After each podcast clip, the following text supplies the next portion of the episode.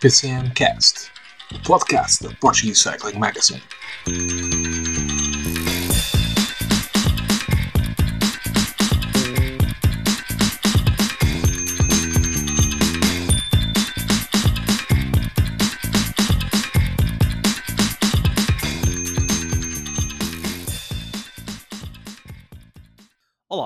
Sejam muito bem-vindos ao episódio 46 do PCMcast, desta nossa uh, segunda temporada.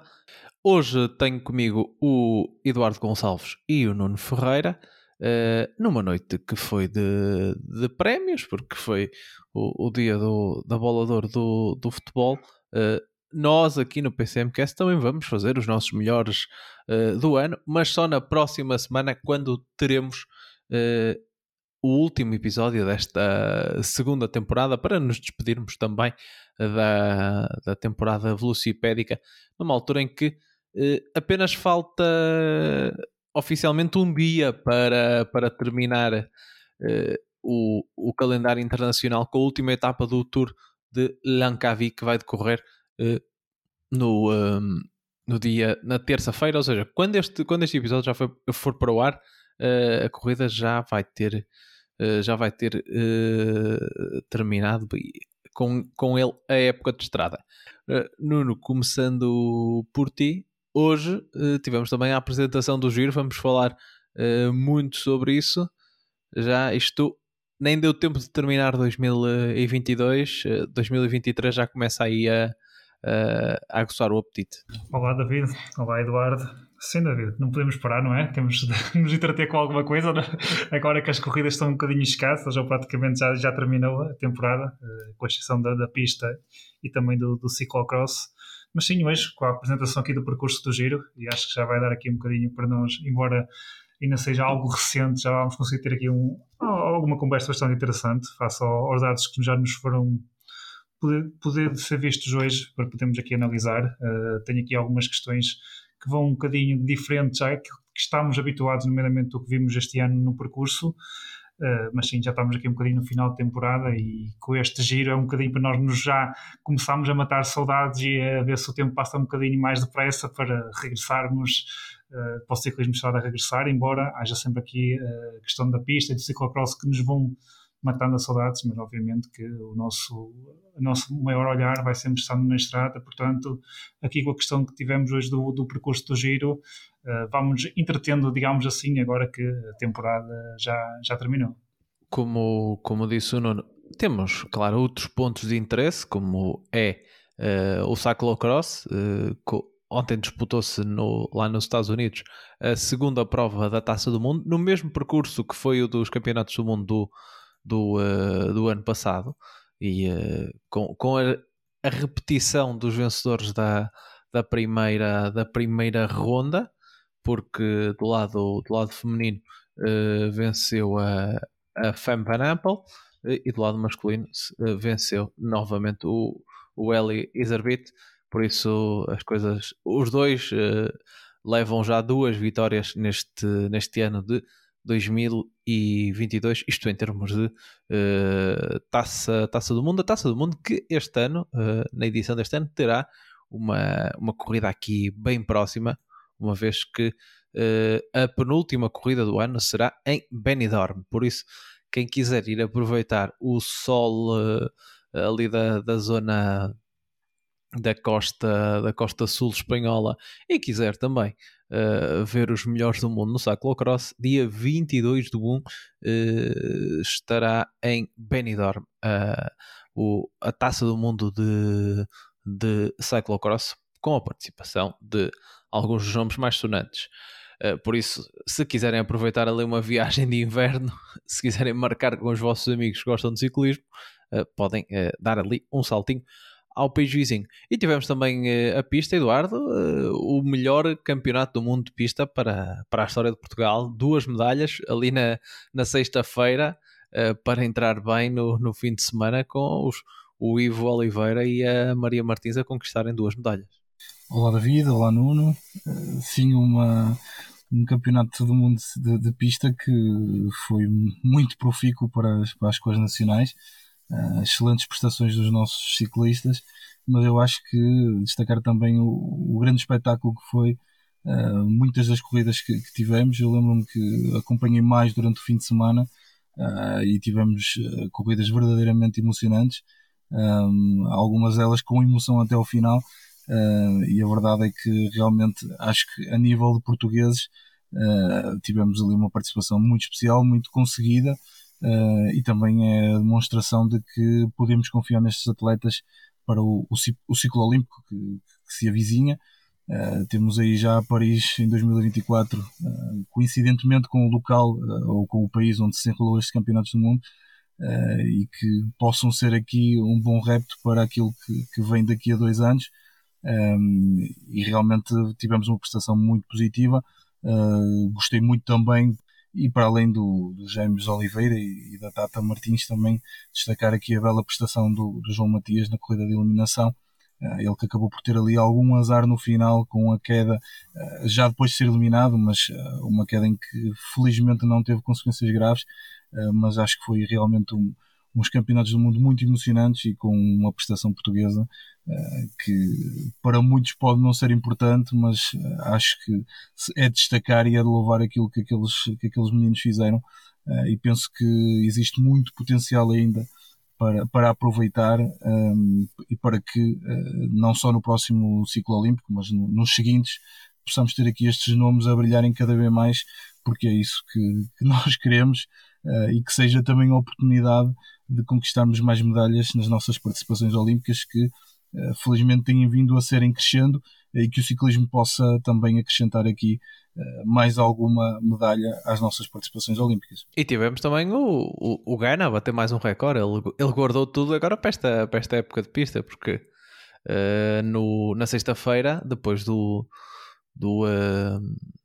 do Ivo Oliveira ter batido o Dan Bigam no, na luta pela medalha de, de bronze, o Ghana uh, ali o recorde da, da perseguição individual. Tá? Nós não falamos muito da, da, conquista dele do recorde da hora, mas ele nestas duas semanas uh, tirou a barriga de misérias. É, guardou tudo para este, para este final uh, e acho que foi, foi inequívoco. Foi, foi uma bela também prestação da, da seleção italiana que finalizou esta,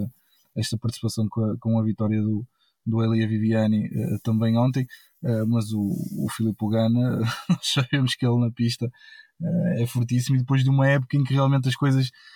não saíram ao, ao nível das expectativas que, que, fomos criando, e acho que são expectativas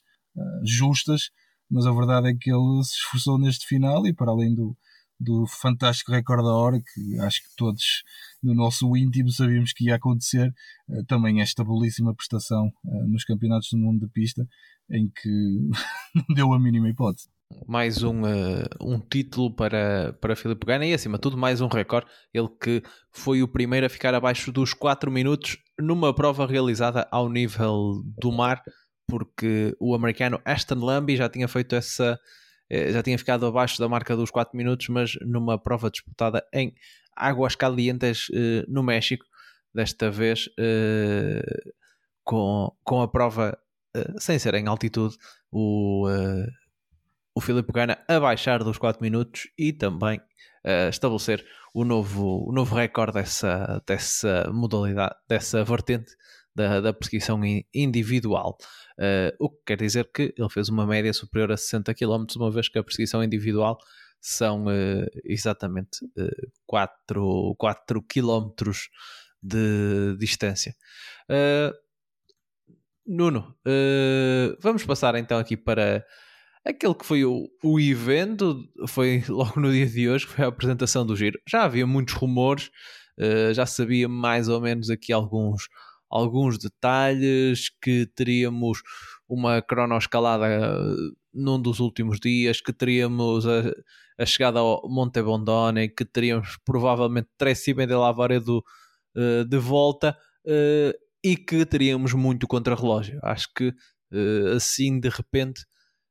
são estes os pontos principais do giro. Um giro que eu agora, se calhar, se fizesse a comparação muito inspirado na Vuelta, muitas chegadas em alto, não tanto etapas uh, de de um perfil diferente, que o Giro costuma apresentar mais, que não recorrem tantas vezes as chegadas em alto. Desta vez eles têm praticamente todas as etapas de montanha terminam em alto. Uh, mas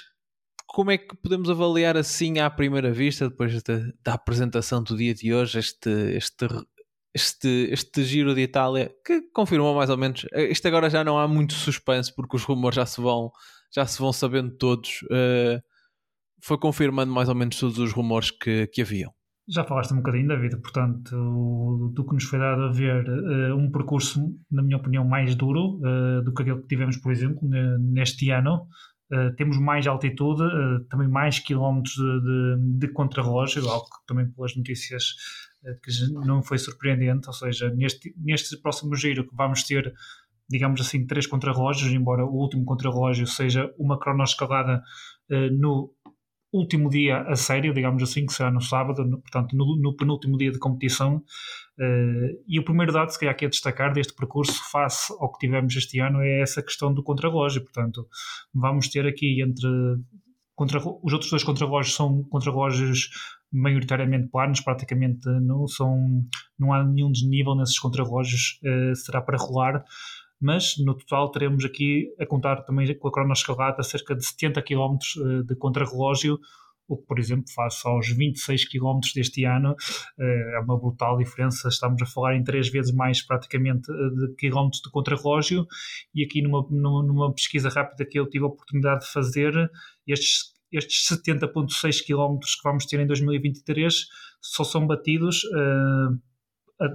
precisamente 10 anos atrás, em 2013, quando tivemos uh, 75 km de contrarrelógio individual, depois ainda houve mais 17 por equipas. Uh, e, por exemplo, neste, neste ano tivemos um contrarrelógio de 54 km, algo que é impensável nos tempos atuais, uh, mas é, é, é, um dos principais. E o primeiro, se destaque assim, uh, deste percurso é os quilómetros de contrarrelógio, que, face aos últimos anos, talvez ali o ano de 2017, que teve 69 uh, km de contrarrelógio, seja o que mais se aproxima. Portanto, para quem é contrarrelogista e, e faz do contrarrelógio uma das suas principais armas e que busca uh, lutar pelas grandes voltas, uh, tem aqui uma, uma, boa notícia, digo eu, uh, com a, a, apresentação deste. Deste, deste percurso e aqui com a questão dos contrarrelógios. Também referir aqui na questão dos contrarrelógios, mesmo o contrarrelógio mais longo vai ter 33 km, uh, o que volta a, a, existir aquela situação dos contrarrelógios já não serem tão longos, ou seja, vamos ter mais quilómetros de contrarrelógio, mas de, de certa forma um pouco faseados. Uh, na minha opinião, penso que é um bocadinho aquela ideia para tentar que não haja, uh, num só contrarrelógio, uma grande diferença entre um, uh, um voltista que seja bom em contrarrelógio e um voltista que, por exemplo, é, é melhor trepador e que tem no contrarrelógio uma das suas debilidades. Uh, e, mas, claro, sem dúvida, temos que destacar aqui esta, esta, esta cronoescalada que vamos ter aqui mesmo a, a terminar o tour, uh, que, o tour, perdão, o giro, que vai fazer com que uh, as emoções fiquem para o último dia, praticamente. Eu há pouco falava-vos que parece-me que é um bocadinho querer imitar, entre aspas, ali o que aconteceu no Tour 2020, com aquela luta de Pogacar contra Roglic, porque em face ao, ao, percurso que temos, e já, vamos, já vou falar aqui na questão da montanha, é, é uma última semana muito dura em termos de montanha e com estes dois dias que vamos ter aqui a etapa 19, que provavelmente se calhar a etapa rainha uh, deste giro, juntamente com uh, esta cronoescalada no, no dia seguinte,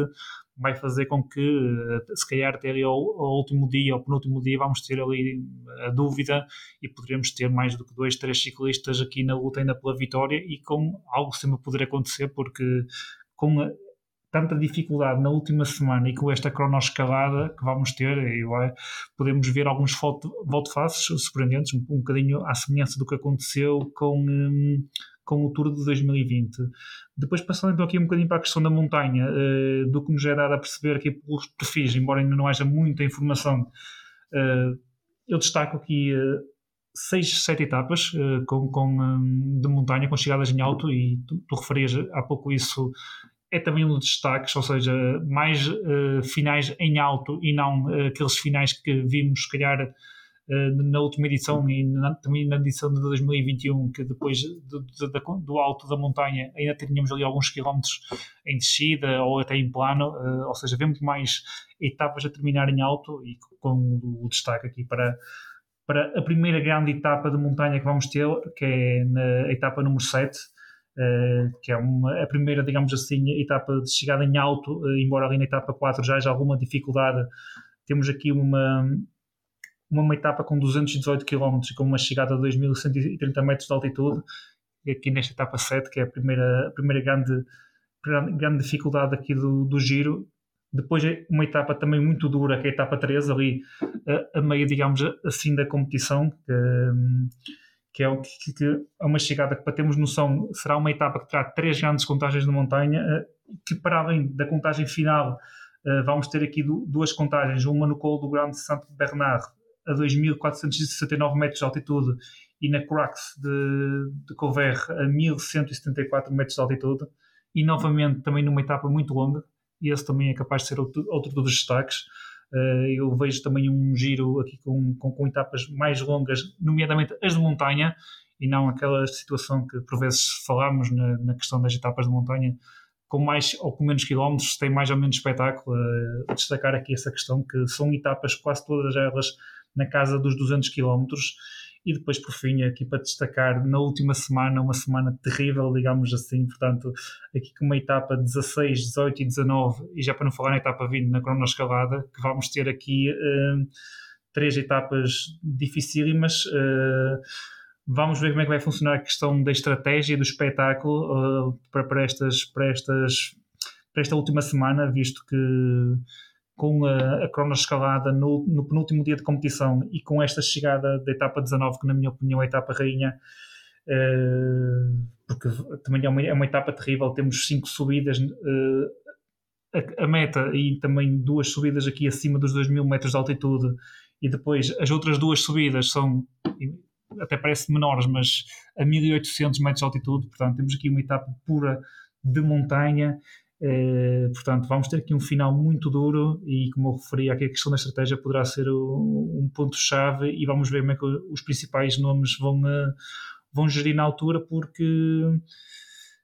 haverá, acredito eu, a tentação de se poderem poupar, digamos assim, uh, para esta última semana, porque antevê-se aqui uma, uma, última semana muito difícil. Uh, é certo que depois no giro já por vezes surge a situação de, de no, nos dias em que se disputam as etapas com as questões uh, meteorológicas, de por vezes estes finais e estes percursos não poderem corresponder à realidade, mas, no entanto, face ao que nos foi apresentado hoje, volto a mencionar aquilo que eu já referi no início, acho que temos aqui um percurso mais duro, uh, com mais altitude uh, face ao que tivemos, por exemplo, neste, neste ano. E, por fim, também, uh, para destacar aqui a questão do sprint, eu vejo aqui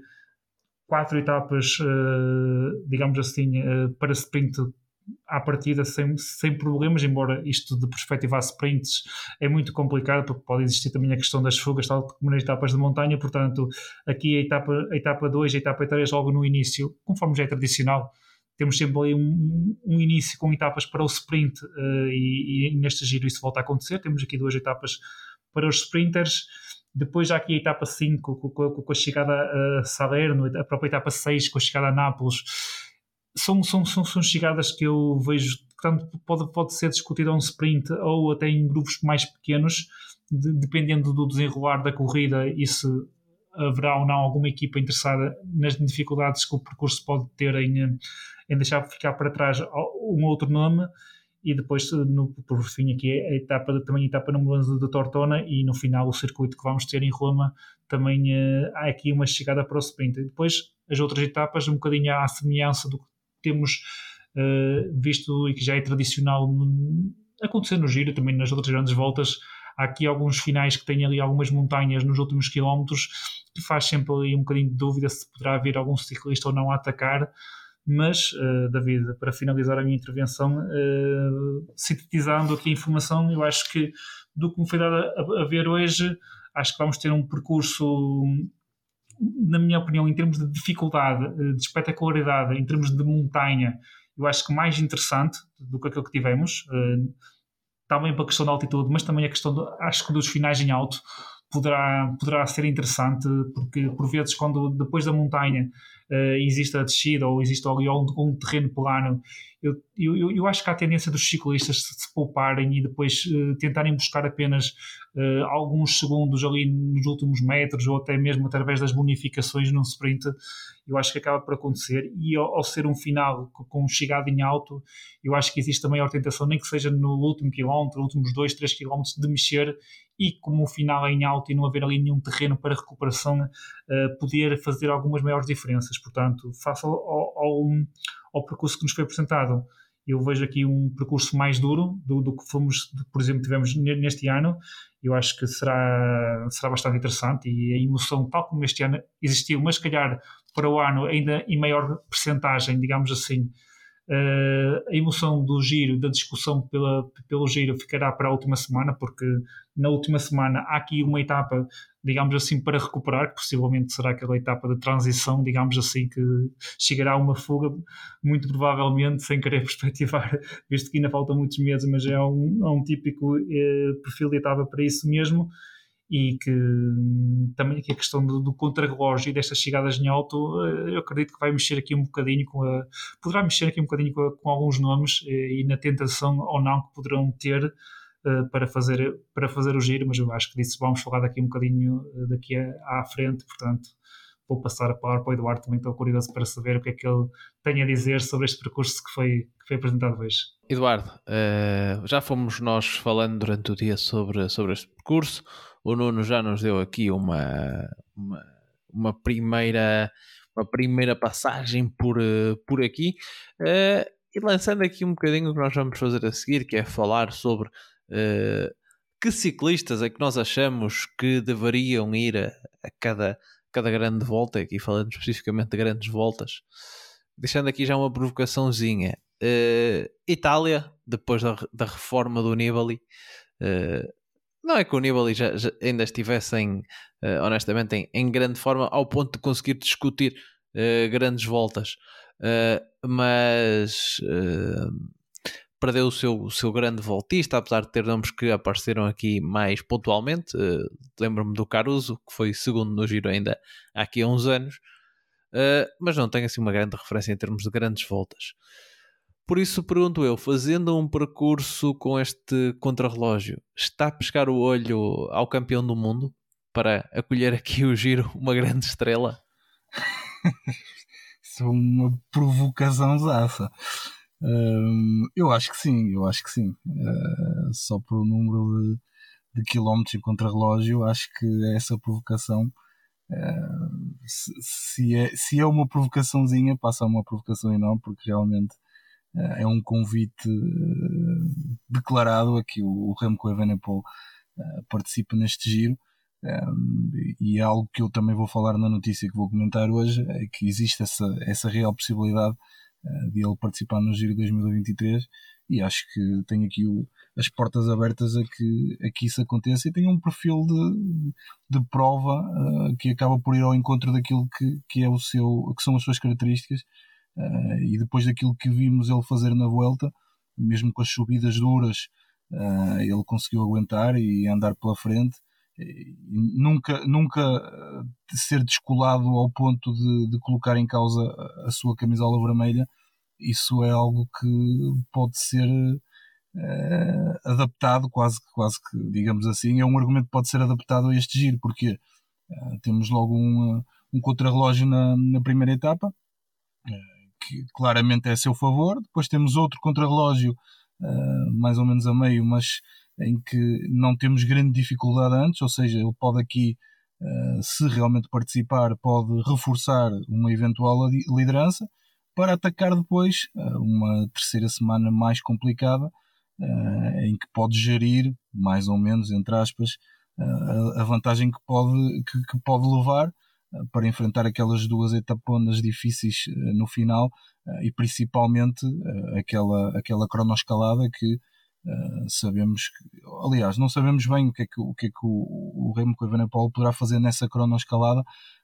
porque sabemos que ele se adapta normalmente a terrenos mais planos mas é muito interessante aquilo que essa etapa número 20 poderá representar para, para este giro, não só para ele como para todos os outros. Eu acho que aqui uma verdadeira incógnita, porque com, com a dificuldade que existe naqueles últimos 8 km, um, não sei se será exclusivamente para, para contrarrelogistas uh, aqueles que, que, poderão obter aqui alguma, uh, alguma vantagem no enfrentar essa penúltima etapa. Um, a verdade é que é um percurso e o Nuno fez aqui uma, uma excelente abordagem a, a esse percurso. Um, eu queria só destacar que realmente é um, uma, um giro que vai ter etapas muito longas, um, etapas quase muito próximas ali dos 200 km, o que nós sabemos que normalmente para aquilo que é o, o desgaste uh, costuma ser duro. Uh, temos aqui, para além do contrarrelógio, que, que já falei, uh, duas outras subidas muito complicadas. Um, em termos de desnível, e apesar de parecer que poderá ser mais leve do que o do ano passado, temos mais cerca de mil um, ou seja, tínhamos 50 mil uh, metros de desnível em 2022, temos agora 51 mil metros de, de desnível, uh, por isso uh, acaba por ser relevante, não, não é de todo mais ou menos duro do que o do ano passado. Agora, uh, efetivamente, deixamos de ter aqui Etna, deixamos de ter Blockhouse, deixamos de ter aqui o, o, o Passo Pordói. Uh, mas temos aqui outras subidas muito interessantes. Uh, eu estou muito expectante aqui com, com esta etapa uh, número 19 do Trecime de Lavaredo e também com a, a do Monte Bondone e ainda a número 13, a do Transmontana. Uh, o Nuno já, já referiu as dificuldades que essas etapas vão ter, mas eu acho que uh, aqui em termos comparativos, uh, aquilo, aquilo que é o número de quilómetros do contrarrelógio quase 70 km, ou seja, nós o ano passado fazíamos quase que aqui uma petição para o Giro ter mais quilómetros contra relógio uh, e a verdade é que os organizadores parece que nos ouviram e duplicaram aqui o nosso pedido e puseram aqui um, um, montão de quilómetros de, de contrarrelógio e eu acho que a fazer aqui uma comparação de, de de bónus, digamos assim, entre os contrarrelogistas e os escaladores, eu acho que poderá estar aqui a balança a pender um pouco mais uh, para o número de quilómetros de contrarrelógio do que a dificuldade real uh, das subidas. Ou seja, quero com isto dizer que uh, aqueles que se saem bem no contrarrelógio, e independentemente daquilo que puderem fazer na etapa do, da cronoescalada, uh, têm aqui uma bela vantagem para, para poder acumular durante os primeiros dias, ou durante pelo menos até a, a, a correrem o, o segundo contrarrelógio, para depois poderem aguentar os, aguentar os ataques uh, nessa, nessas dificuldades, nessas etapas mais duras de alta montanha, uh, que este ano uh, no Giro fizeram a sua diferença, ou seja, foi na última etapa, ou na penúltima etapa, na etapa 20, antes contra relógio, que o Jay Hindley acabou por dar a estocada final e, e, deixar definitivamente o Carapaz para trás. Ou seja, nós sabemos que, que faz, toda a diferença essas etapas e para o espetáculo acho que temos aqui uma boa edição do Giro a verdade uh, é que uh, a nível de, de contrarrelógio parece-me que a balança pende muito mais para, para uh, aquilo que é o bónus no contrarrelógio do que aquilo que é o, o que podem retirar da, da, da, alta montanha. Por isso, de facto, parece-me que, que, será um bom, um bom giro para, para contrarrelogistas, independentemente daquilo que, que for a, a etapa número 20 da cronoescalada uh, e penso que uh, para, os, para os escaladores puros, uh, para os trepadores que, que anseiam para, pelas etapas de alta montanha e, e, temos aqui etapas de mesmo muito alta montanha, mas poderão ter que fazer aqui etapas, super etapas nessas etapas de montanha para tentar minimizar aquilo que serão as perdas que possivelmente e potencialmente terão no contrarrelógio. Destacar também aqui algo que não tem acontecido nos últimos anos, que é um final de giro uh, sem ser em contrarrelógio. Temos aqui um final de giro um bocadinho à semelhança daquilo que é o Tour e a, e a Vuelta, com uma etapa final uh, em linha, uh, uma etapa que possivelmente será disputada ao sprint na grande cidade de Roma. E na minha humilde opinião, acho que é muito mais atrai atraente e muito mais apetecível eh, que termine desta forma e permita aos ciclistas desfrutarem de uma última etapa de consagração uh, em detrimento daquilo que tem sido os últimos anos, em que mesmo na última etapa temos decisão um, e, na minha opinião, acho que não deve, não deve ser assim. Com certeza que existem outras pessoas que, que, que gostarão da, da, forma como tem sido nos últimos anos. Uh, eu pessoalmente prefiro desta forma e acho que uh, é mais que merecido haver uma etapa de consagração. E acho que esta etapa de Roma uh, funcionará um bocadinho como isso. e acabaram os organizadores por irem aqui ao encontro daquilo que é o, o, o Tour e a Vuelta. Por isso, penso que apesar de não ir ao encontro das minhas totais expectativas e penso que pela conversa que tivemos eh, não irá ao encontro daquilo que eram as expectativas de ninguém, mas penso que é um giro muito interessante. Eh, talvez merecesse aqui um bocadinho menos contra-relógio e mais uma etapa de alta montanha, mas penso que será um giro com tudo para, para ter bastante espetáculo e um giro que vai ser muito interessante. A verdade é que, por vezes, e nós vimos isso o ano passado, Uh, existem etapas que acabam por ser um bocadinho armadilhadas uh, e é nelas que às vezes se, se ganha uma vantagem importante. Eu lembro-me do ano passado da etapa de Torino, no, no, circuito de Superga, que nós tanto falamos aqui que poderia ser uh, relevante e efetivamente foi. por isso poderá haver aí algumas etapas que neste momento ainda não olhamos para elas com, com um olhar crítico de perceber que realmente poderão ser importantes,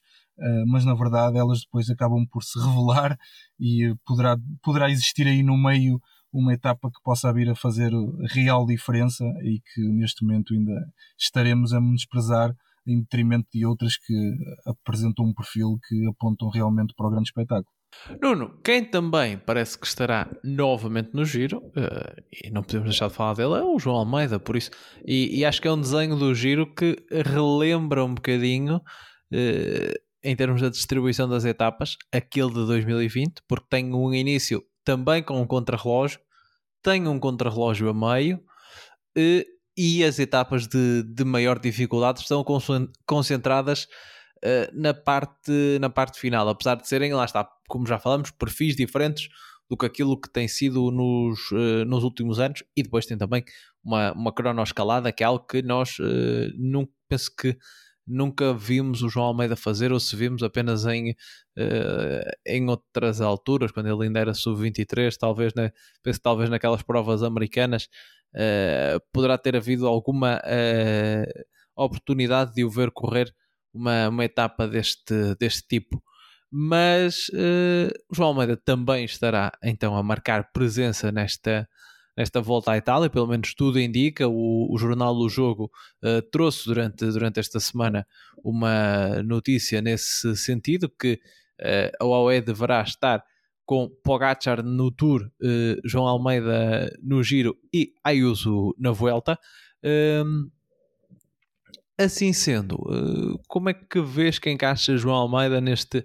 nesta Vuelta? Ele vem de, de um ano com mais um top 10 numa grande volta e depois o giro sabemos que abandonou uh, nas circunstâncias em que foi, devido ao Covid e depois de ter estado na luta pelo, pelo pódio, uh, poderá entrar com ambições semelhantes para, para mais um giro uh, perante este, este percurso? Sim, acho que as, que as, ambições são legítimas do João, conforme isso tu referiste, ou seja, a questão do João ter feito mais um, mais um, um top 10 numa grande volta e só num, ou pelo menos não lutou pelo pódio no giro passado até ao fim, devido à questão do Covid. Estes, analisando aqui o percurso, aqui há esta questão dos 70 km de contrarrelógio, logo no início, para nós, eh, e consideramos que isto para o João é uma boa medida. Eh, é certo que o João, este ano, pelo menos é a minha opinião, não sei se vocês concordam com ela, o João, da parte do contrarrelógio, talvez por ter feito, se calhar, um trabalho mais intenso para a alta montanha, não vou dizer que o João desiludiu-me, mas ficou um, um bocadinho a desejar, na minha opinião, na vertente do contrarrelógio uh, do, do, João. Mas claro que este, este, falando aqui na questão do contrarrelógio para o João, com, este contrarrelógio logo ao início, que lhe poderá permitir uh, estar ali logo junto dos melhores voltistas que, e dos favoritos que são melhores no contrarrelógio uh, está algo bem posicionado e ganhar tempo uh, a outros ciclistas que não são tão bons no, no contrarrelógio, uh, analisando aqui o perfil e assim a alguma distância é uma, uma boa medida tal como referias, e acho que os, os sinais não, e já foi falando também ao das últimas notícias, o João irá fazer o giro, no giro com a questão de,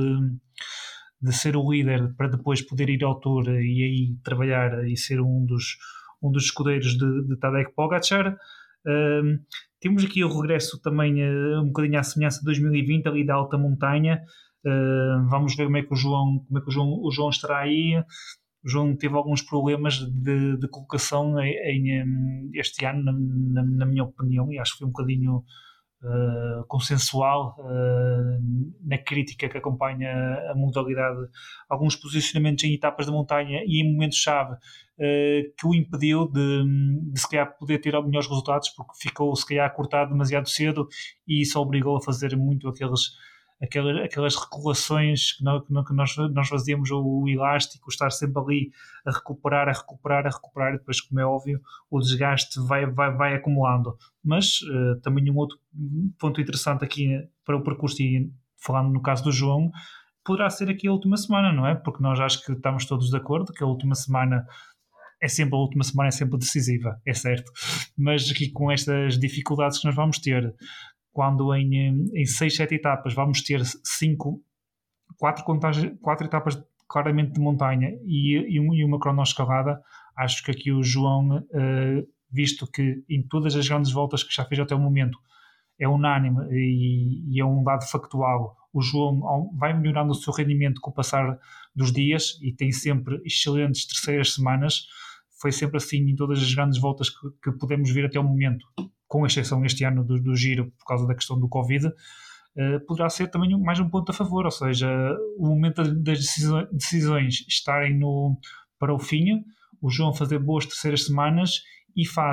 a já ter nas semanas anteriores dois contrarrelógios e se o João conseguir recuperar uh, aquelas sensações que, que, e aqueles resultados que ele foi tendo no contrarrelógio, nomeadamente quando estava na Quick Step e que este ano também faz contrarrelógios interessantes, mas na minha opinião não faz ao mesmo nível uh, que o vimos fazer na Quick Step. Acho que o João tem aqui um, um percurso uh, ao nível de 2020 ou, ou então até melhor, até mesmo para a questão do contrarrelógio. Se ele conseguir recuperar o nível de contrarrelógio uh, que foi tendo, por exemplo, em 2021 e em 2020, Uh,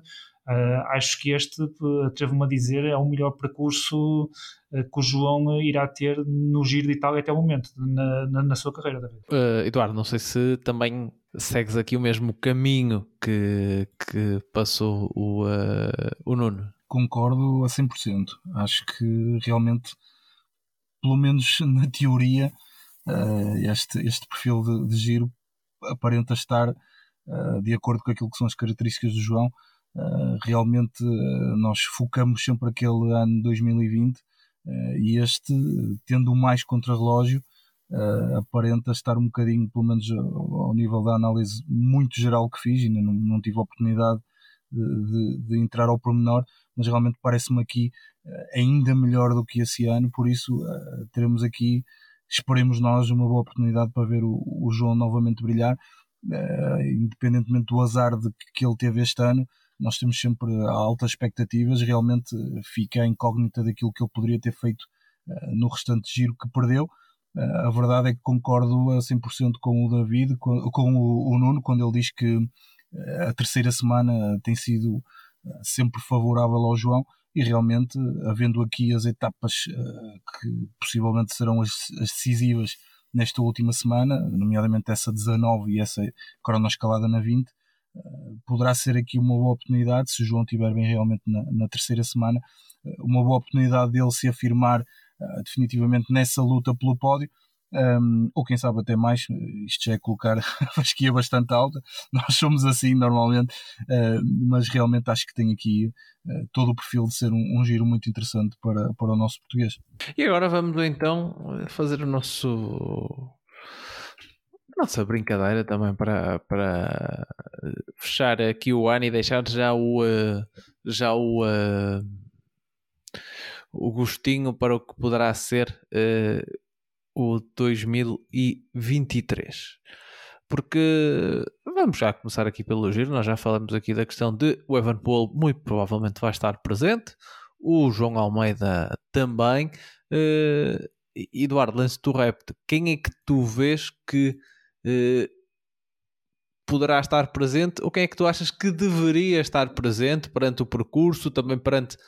aquilo que são as outras grandes voltas. Nós falávamos, por exemplo, antes do, antes do programa, antes de começarmos a gravar o programa, se Primos Roglic poderia estar aqui, porque estamos a falar de contrarrelógio e uh, um ciclista muito forte no contrarrelógio e nas grandes voltas é, é Primos Roglic e ele só por uma vez tentou, uh, correu o giro para uh, lutando pela, pela vitória que foi no ano de 2019 uh, achas que pode, pode acontecer pode ser uma opção de uh, a equipa da, da Jumbo aqui separar os seus líderes e ter uh, Roglic no giro e o, uh, eventualmente o, o Vingard uh, novamente no Tour aí a defender, a defender o título? É uma questão muito interessante, devo dizer. Eu acho que era engraçado, eu acho que realmente acho que tem aqui um, um giro que, que encaixa nas suas características. Era, era bastante interessante termos aqui o Primos Roglic e havendo aqui realmente a possibilidade de o, de o Evenepoel lá estar também, poderíamos repetir aqui uma, uma luta que infelizmente não, não acabou por, por não ter o final que desejávamos na, na, na Vuelta, pelas circunstâncias que sabemos e por aquela queda uh, um bocadinho estúpida que acabou por acontecer ao, uh, ao, uh, ao Roglic. a verdade é que Uh, temos aqui uh, uma possibilidade grande, mas eu não sei se a Jumbo vai abdicar do, do Roglic no, no apoio ao Vingard uh, na próxima, como, possivelmente como o seu fiel escudeiro e um bocadinho na, na, repetição daquilo que foi este ano. agora, com o Kelderman lá também, não sei se, se a aposta de estar ao lado do Vingard vai recair sobre o neerlandês ou, se, ou se vai continuar a ser o Roglic uma ou outra opção serão interessantes num lado ou no outro. Agora, enquanto adepto de ciclismo, eu tenho de dizer que gostava muito de ter o Roglic uh, no giro uh, e repetir um bocadinho aquilo que foi a Vuelta, porque a Vuelta, apesar de não ter os nomes gigantes do Tour, foi uma volta muito interessante, uma volta muito emocionante e pena que realmente o Roglic tivesse aquele azar, porque eu acho que ainda ia ser mais interessante aquela luta uh, entre o Evenepoel e o Mas, uh, se o Roglic estivesse lá também. Uh, agora, uh, sim, acho que, acho que seria muito interessante, gostava muito que isso acontecesse. Uh, tenho as minhas dúvidas apenas e somente por causa da situação do Tour e sabendo nós que a UAE também não ficou parada neste mercado de transferências e tentou reforçar aqui o seu bloco para ajudar o, o Tadej Pogacar no Tour, por isso acredito que vai ser aqui também uma decisão difícil para a Jumbo, ver quem é que vai estar num lado e no outro, Uh, agora sim, para a modalidade uh, e para nós, enquanto adeptos, acho que era muito interessante o, o Roglic estar uh, como líder da Jumbo no, no giro e poder lutar pela vitória, algo que eu acho que será muito difícil no Tour, não, estou, não só pelo Vingard, que possivelmente será o líder da Jumbo, mas também pelo, pelo Pogacar. eu acho que neste momento o Pogacar é muito superior ao Roglic em condições normais uh, num tour uh, o Roglic não terá hipótese. No giro as coisas mudam de figura uh, e a verdade é que 70 km contra relógio são favoráveis ao Roglic e sabemos que ele também é super, super forte na montanha e já deu provas disso. Por isso será, seria aqui um giro top para, para o Primoz Roglic. Nuno, se calhar o Roglic só não gosta muito é da ideia de, um, de uma cronoescalada uh, no, no último no último dia para assim meio que para decidir uh, para decidir a corrida. Mas uh, como já dissemos, uh, se, pensando aqui de uma forma só, se a corrida se encaixaria no corredor, acho que acho que não temos dúvidas que este giro encaixaria no, no perfil de Roglic. Falta, como disse o Eduardo, perceber se no esquema da Jumbo de defender o Tour se, se é conveniente ter eh, ter ou não uh, Roglic com uma, uma um, um giro nas pernas para depois eventualmente se uh, apresentar, apresentar no Tour. Eu acho que os nomes de, dos mais fortes, e dos mais fortes digo aqui, Pogacar e Vingard, estarão descartados para, para poderem estar neste uh, neste giro. Acho que não há, não há muitas dúvidas e penso que uh, a maioria do, de quem nos ouve concordará uh, com isso. A questão é, poderão haver desvios de corredores que, perante esses dois que estão muito fortes, poderão ter aqui uma, uma outra perspectiva. Uh, este ano Bardet tinha, tinha o giro como objetivo, por exemplo, mas abandonou a meio. pensando em outros corredores que têm um perfil mais trepador e, e que costuma aqui no giro ter uma maior abertura, Henrique Mas, quem sabe, temos falado muito dele, mas sabemos que o giro não é, digamos, o maior objetivo da, da Movistar, gosta sempre de apresentar os seus melhores corredores, quer no Tour, uh, quer, uh, quer na Vuelta. Uh, que nomes é que tu apontarias aí do, do, do pelotão internacional e os que já fomos falando para, para poderem estar novamente neste giro? E não sei, é também o vencedor em título, Jay Hindley, achas que ele deveria estar a defender o, uh, o título, deveria uh, tentar, quem sabe, o Tour de France. Como é que vês também o australiano para, para as grandes voltas do ano que vem? Olha, indo um bocadinho aqui à questão do Roglic que vocês falavam, eu, eu acho que seria bastante interessante. Eu, enquanto fã do Roglic, eu se calhar eh, acho que seria mais interessante ele no próximo ano correr uh, Giro Vuelta Uh, eu acho que a Vuelta vai sempre tentar fazer, porque eu acredito que esta Vuelta deste ano tenha ficado ali muito atravessada e talvez de todas as derrotas que ele tenha, mesmo com a questão de 2020, tenha sido daquelas derrotas que mais deve ter custado a engolir, digamos assim. Uh, e tam, mas, mas a questão será sempre o papel da Jumbo se vai permitir ou não que ele possa ir ao giro, porque ele não poderá fazer, obviamente, as três grandes voltas e uh, face às notícias que nós já vamos tendo e o que, e o que achamos que vai acontecer, eu acredito que, por exemplo, no próximo ano no Tour, uh, a Emirates vai levar, vai, aplicando aqui uma expressão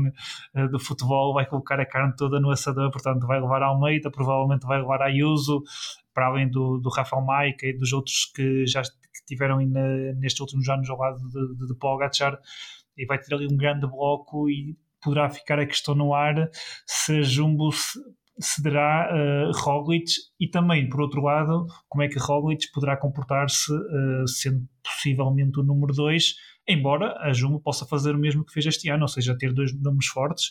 e ao ter dois nomes fortes para a geral estará sempre mais próxima da vitória, portanto eu acho que Roglic com este percurso e até mesmo pela questão de, de, de, da má forma como terminou a, a temporada passada, com a, com a, queda no Tour, eh, queda na Volta, eu acho que lhe fazia bem eh, não ir ao Tour no próximo ano e focar-se, se possível, no Giro e na Vuelta. Eh, quanto aos outros nomes que tu me pediste para falar, e se calhar mais na questão dos trepadores, indo logo ao, ao Jay Hindley, ao vencedor em título, eu acho que ele hum, eu acredito que ele vá aqui uh, estar presente para tentar a revalidação do título. Eu acho que o Hindley tem noção que, mesmo tendo vencido, e com certeza tenho, teve, teve o mérito, foi o ciclista mais forte uh, no giro e esteve a um nível muito, muito bom. Eu, eu, eu creio que é difícil lutar, lutar, um, lutar contra, contra o Pogacar e contra o Vingard. Ainda para mais ele está na Bora. E depois na Bora não, não podemos esquecer que também está lá o, o Vlasov e teremos de ver qual é que poderá ser também o calendário do Vazov. Eu acredito que o Vazov Tour será o objetivo dele. Uh, e depois, não sei se entre Indra e Vlasov, qual deles é que poderá se calhar fazer uma, uma volta ou um giro. Como o Jay Hindley venceu o giro hum, este ano. E já em 2020 tinha feito segundo lugar, portanto é uma prova onde o Jay Hindley uh, dá-se bem. Eu acredito que o Hindley uh, possa estar presente, porque também, mesmo com um bocadinho mais uh, de quilómetros de contra-relógio e não seja propriamente a sua melhor arma, tem aqui, por outro lado, a questão da altitude e das etapas de montanha, no qual uh, é a sua especialidade, e acredito que por ser o vencedor em título, e não é fácil, ou melhor, não terá, se calhar, ao longo da sua carreira, muitas oportunidades para poder tentar defender um título e revalidar um título numa grande volta, como se calhar tirar no próximo ano. Por, por isso, eu vejo uh, o Jay estar presente. Também por, pela questão da Bora, também ter um nome muito forte uh, e possivelmente o, o Vazov poderá ficar novamente resguardado mais para o Tour. Falando em outros nomes de aqui dos candidatos que podemos, que, podemos ver, já tocaste no Bardet, o Bardet fez neste giro deste ano provavelmente uma das melhores grandes voltas da sua carreira, uh, e aquele abandono que ele teve quando estava a dar ótimas sensações foi uma pena e acredito por isso mesmo que ele também com este percurso, acho que, que o Bardet, a cronoescalada também uh, atenua um bocadinho a, a, perda que ele teria no contrarrelógio, também acho que é algo tentador para ele uh, estar presente. O Henrique Mas, tu já tocaste aí no ponto da Movistar gostar de guardar uh, os seus líderes para o Tour e para a Vuelta.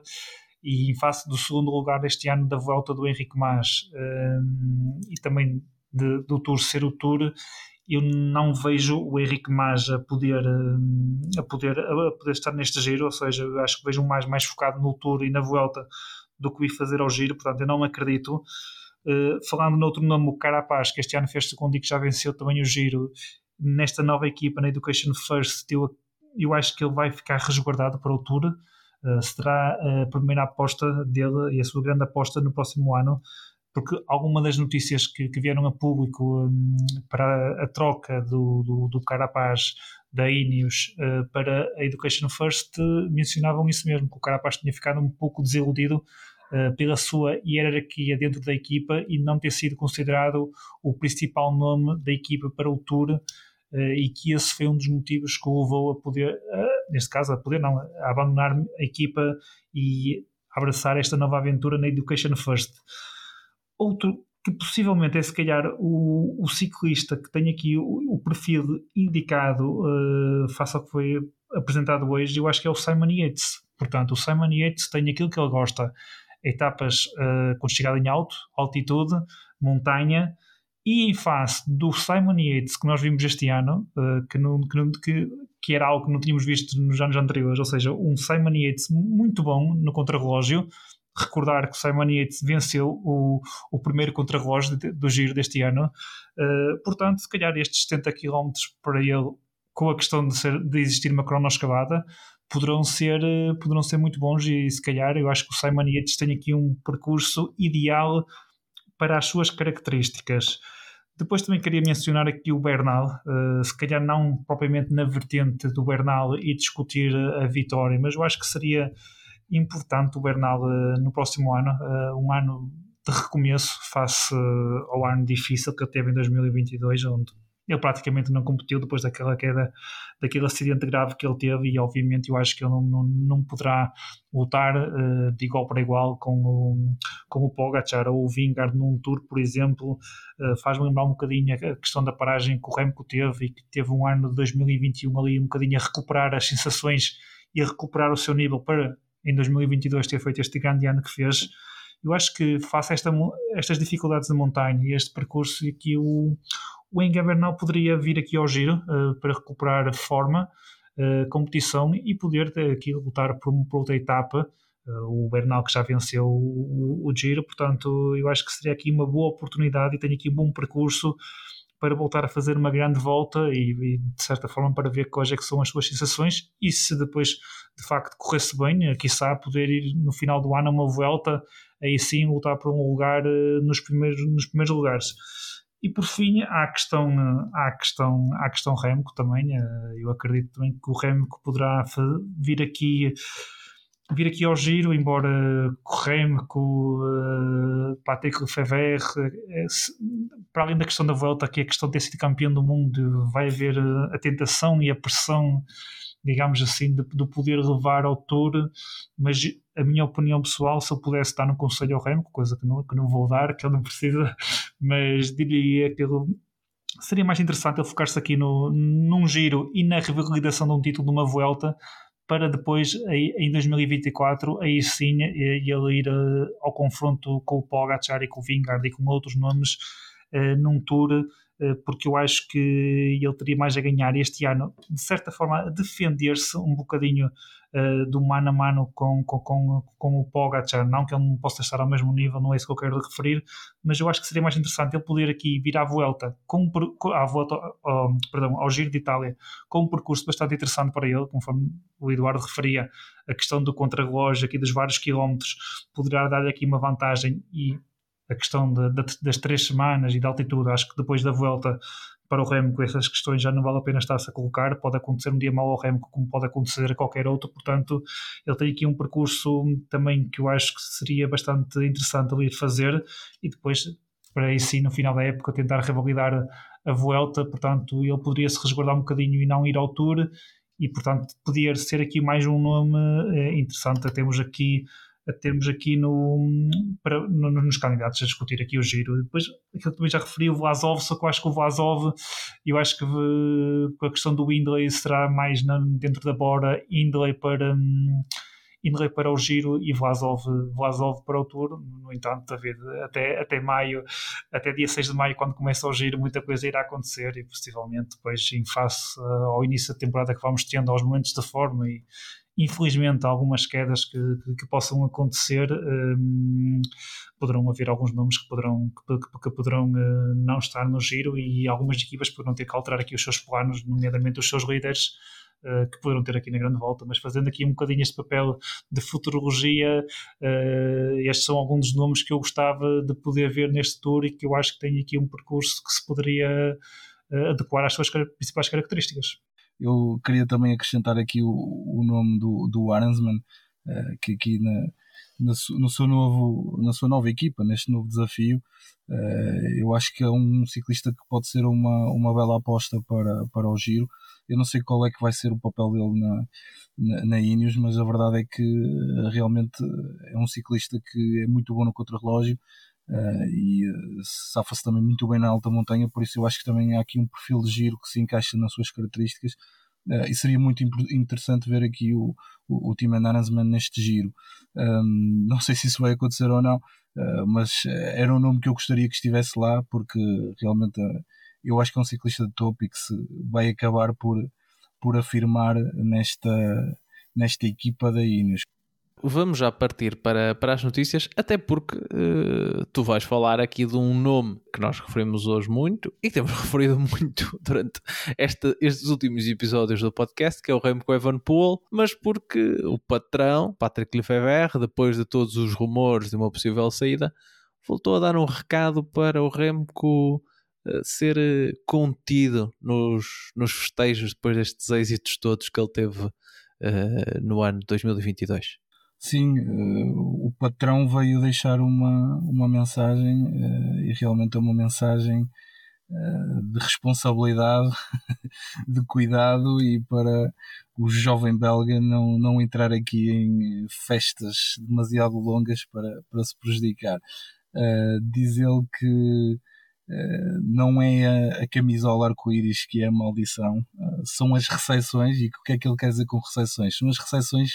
que se fazem depois eh, para comemorar eh, a camisola, ou seja, recepções como aquela que ele, que ele teve no, no estádio Anderlecht, recepções como aquela que teve em Bruxelas, um, em que ele fez questão de, demonstrar que estava super alegre e até acabou por dar uma DJ lá numa das festas uh, e noutra quase que deu ali como uh, o chefe de claque no estádio do Anderlecht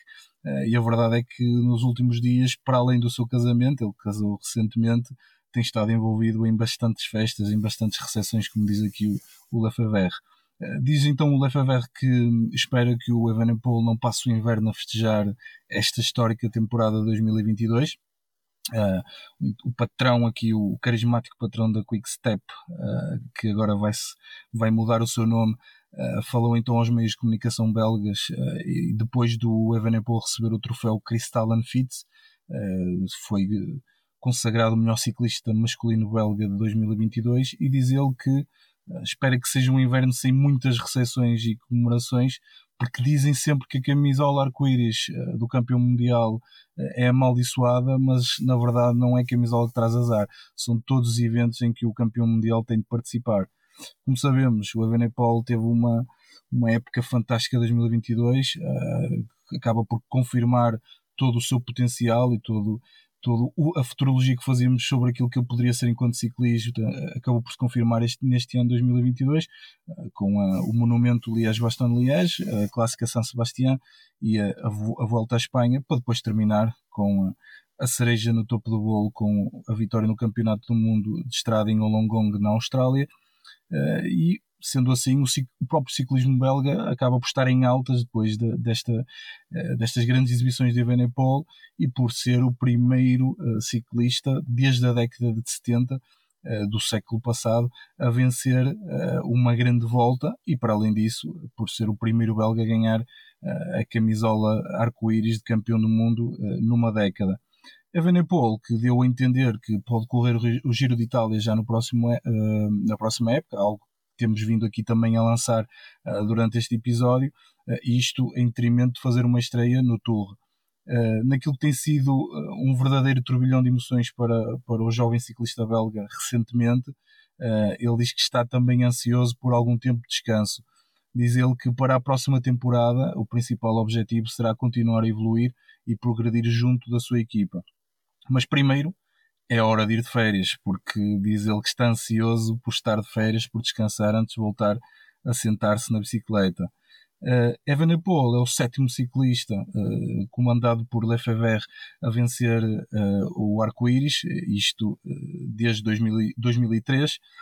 mas diz o Lefebvre que esta ascensão meteórica do, do para vencer a primeira grande volta de um ciclista belga desde 1978,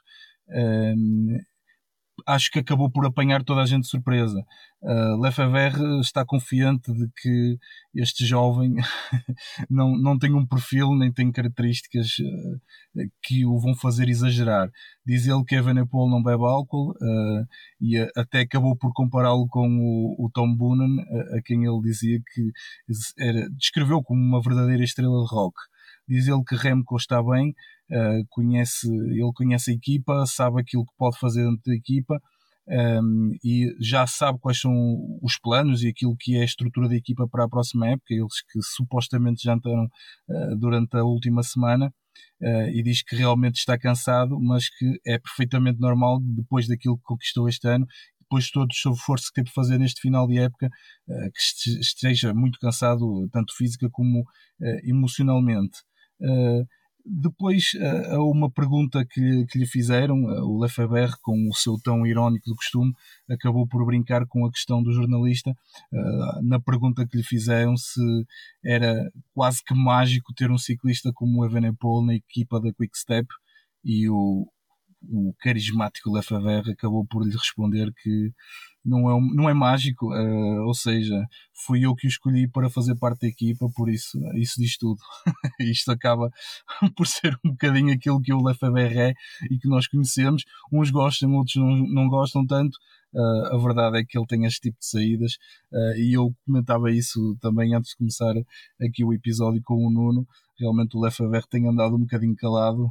Parece que ele aparece mais nas derrotas do que nas vitórias. Uh, se continuar a ganhar o Evenepoel, às vezes vamos deixar uh, possivelmente ouvir tantas vezes aqui o Lefebvre a dizer coisas que não são favoráveis ao ciclismo. Nuno, vamos passar para, para o teu lado, isto porque já não, já não vamos falar muito mais da Remco Evenepoel, porque temos falado durante, durante todo quase dois meses seguidinhos sobre ele. Uh, qual é a tua notícia para hoje? Vou falar sobre uma petrolífera, David, uh, e não é para falar sobre mais um aumento dos preços de combustíveis ou sobre os diretos que as televisões portuguesas ainda fazem junto dos postos de abastecimento para ouvir as pessoas dizerem sempre as mesmas coisas sobre os combustíveis e depois dizem que não há tempo para dar notícias sobre as medalhas portuguesas no ciclismo da pista. Portanto, eu tinha reparado num, pormenor uh, nestes campeonatos do mundo de, pista, uh, na seleção britânica, uh, que trazia na, na, nos braços do, dos seus equipamentos o sponsor, o patrocínio da, da, da, petrolífera, neste caso da, da Shell. E hoje. Sim, nós já, tínhamos, nós já tínhamos falado um bocadinho sobre isso até. Tínhamos passado um bocadinho assim ao do leve sobre isso na semana passada. Sim, depois hoje no, na Cycling News, na Cycling Weekly, perdão, e eu vi, encontrei aqui uma notícia com umas declarações daqui dos responsáveis da, da Federação Britânica de Ciclismo uh, que eu achei interessantes, ou seja, falando aqui um bocadinho do, do, da questão do acordo, é um acordo para oito anos, ou seja, isto tem hum, a base deste patrocínio, um dos objetivos deste patrocínio é permitir a aposta, segundo o responsável da, hum, daqui da, da Federação de Ciclismo Britânica, que mais pessoas, eh, por exemplo, com deficiência uh, possam ingressar no ciclismo. Uh, e também devido a, às dificuldades que hum, a Federação tem estado a, a, a, ter nestes últimos quatro anos, têm sido quatro anos difíceis, onde obviamente a questão do Covid não ajudou em nada uh, e também por causa do, do, encerrar da rescisão do patrocínio que hum, a Federação tinha com, com o banco com, a S, uh, com a HSBC uh, e que foi rescindido por, por esta entidade bancária em 2020, alegando na altura uma mudança de política. Este responsável da Federação Britânica, o Stephen Park,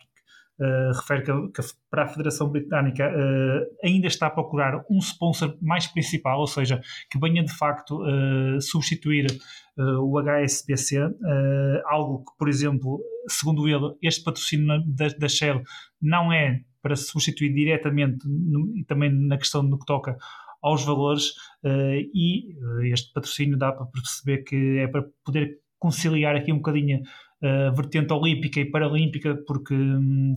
mesmo com a questão do, do, do, do apoio que, que estatal que, que, recebe a Federação na casa dos 35 milhões de libras, uh, é algo que são custos bastante avultados para a Federação e que neste momento é algo que também, neste caso aqui já é uma opinião pessoal, como é dada a entender destas declarações, uh, possa nos estar, obviamente, a passar a, a, a melhor situação financeira. Mas aqui a questão é, obviamente, a questão de ser a petrolífera da Shell, que hum, é alvo de muitas críticas eh, e este, este responsável, o Stephen Park, hum, diz que não está surpreendido, obviamente, pelas mesmas. Uh, e nós sabemos que petrolíferas, questões ambientais uh, que estão na ordem do dia em, em, todo o mundo e no Reino Unido, obviamente que este também é um tema muito sensível e, como é óbvio, ele diz que não, não, não são cegos nem surdos às críticas que, que têm feito sentido do grande público mas que é uma forma, digamos assim, de equilibrar aqui um bocadinho a balança. Uh, uma das vozes críticas deste, deste patrocínio é o diretor da Greenpeace para o Reino Unido, que é o Dr. Uh, Doug Perry, que referiu que esta parceria entre a Federação Britânica e a Shell, segundo palavras do próprio, atenção, era lavagem verde descarada e que a ideia de um net zero, ou seja, uma igualdade na, na quantidade de emissões de efeitos de estufa produzidas e removidas da atmosfera, era tão absurda quanto os produtores de carne aconselharem os produtores de alface uh, sobre a forma como se deviam tornar veganos. Portanto, obviamente que as petrolíferas opa, estão na ordem do dia, não só pela questão de nas questões de ambientais e também pela questão que, que estão a surgir de disputadas pela questão da guerra na Ucrânia, uh, mas este tema é obviamente muito sensível, este patrocínio é muito questionável e eu acho que é a minha opinião em face destas declarações que é a vertente financeira vir ao de cima, uh, porque, por exemplo, a Shell, e nós sabemos que no Reino Unido um, estas entidades têm muita atenção a estas coisas, a Shell viu um, um, tribunal dos Países Baixos obrigar a empresa a reduzir até 45% eh, das emissões de carbono até 2030 e segundo uh, os dados que existem neste momento, as, as atividades desta empresa da Shell são responsáveis por 1% de, de, das emissões de gases que nós temos uh, atualmente. Portanto, tu referiste que, que, já se falou no assunto hum, no passado, aqui no, no, no, podcast. Estou, eu hoje trago novamente este assunto porque foi a primeira vez que tivemos a oportunidade de ver nas mangas dos equipamentos, visto que este patrocínio só foi iniciado no, no início do mês e, a título de, de, de, de relembrar no, nos Mundiais da Austrália não foi possível ver porque ainda, este acordo ainda, eh, ainda não estava em vigor. Uh, há uma grande pressão neste momento, todos nós sabemos sobre questões das grandes petrolíferas, pela questão ambiental, pela questão dos lucros exacerbados que vão tendo, e isto no Reino Unido, eu acredito que vai voltar a ser notícia, porque no Reino Unido estas questões também estão a ser levadas muito a sério, e já existiram vários protestos através das organizações ambientais, Uh, como por exemplo em jogos da Premier League, uh, depois também em questões de, a nível internacional, mais de Roland Garros, de, no ténis, também no ténis na Lever Cup, quando antes do jogo de despedida do, do Roger Federer junto do Rafael Nadal, houve um jogo anterior que já não me recordo entre quem foi, mas que houve também um, um, um, manifestante que entrou e que protestou contra as questões ambientais. O Grande Prémio de Fórmula 1 de, do Reino Unido este ano eh, viu manifestantes eh, entrarem na pista logo na primeira volta. E se calhar eh, as coisas não correram muito mal porque houve um, algum acidente na primeira curva e que fez com que a corrida ficasse logo, ficasse logo suspensa. E também nós aqui no ciclismo tivemos já a questão que se passou no, no Tour de France, portanto eu acho que vamos voltar a esta, esta questão deste patrocínio aqui da Shell à, à, Federação de Ciclismo Britânica. Obviamente que está na ordem do dia porque foram as, é a questão do Mundial de Pista, se calhar agora se poderá voltar à, à situação, à, ao tema quando for se calhar os mundiais de ciclocross, por exemplo, quando for aqui as provas por seleções, poderá vir sempre ao de cima, porque neste momento, não só pela questão financeira que todos estamos a sentir, mas também, obviamente, pelas questões ambientais e, que, que, e os desafios para o futuro e para, para o mundo que queremos ter, Uh, vai, vir sempre, vai vir sempre associada a este patrocínio e acredito que vamos voltar a falar nesta notícia e que este patrocínio voltará a estar na ordem do dia a nível internacional aqui na nossa vertente do ciclismo ou até mesmo, por exemplo, no Reino Unido, porque será sempre algo questionável e será sempre algo que, por exemplo, as associações que, de defesa ambiental terão sempre à discussão uh, quando esses assuntos estiverem na ordem do dia. Aliás, tu falaste do Tour, eu penso que este ano no Tour foi mais que um, foi mais que uma vez Sim, duas... a corrida que passou por, uh, por protestos. Sim, uma vez com o ETO, recordo-me que foi neutralizada a etapa ali, uh, pelo menos essa vez, porque acho que houve outra vez passado uns dias, mas uh, aí já foi em menor escala, segundo creio. Sim, sim, acho que, sim. acho que dessa vez já não tiveram que, que neutralizar. Assim sendo, uh, colegas, uh, é hora de nos despedirmos. Já só falta um, já só falta um para terminarmos esta, esta segunda temporada. Aliás, uh, vamos deixar o repto a quem estiver desse lado e tiver assim ideias para categorias diferentes para os prémios do para nós aqui, digamos, elegermos nos prémios do fim do ano. Se tiverem aí alguma sugestão, alguma uh, categoria diferente, podem mandar uh, para nós, deixem no Twitter usando o hashtag PCMcast ou então se nos tiverem uh, se nos contactarem através de outras plataformas, uma DM no Instagram ou no Facebook, para nós aqui para a semana a nossa equipa se reunir e, e decidir os prémios deste, deste ano da, da temporada do, de ciclismo. A todos, agradecer-vos eh, sempre quem está, quem está desse lado. Uh, e esperamos que voltem para, para a semana, porque falta pouco para, para irmos de férias, para estarem um bocadinho, um bocadinho só também, uh, livres de nós uh, e aproveitarmos aqui um, um período de, de descanso também. Uh, e até lá, ouçam este nosso episódio semanal. Para a semana estamos de volta. A todos, um abraço.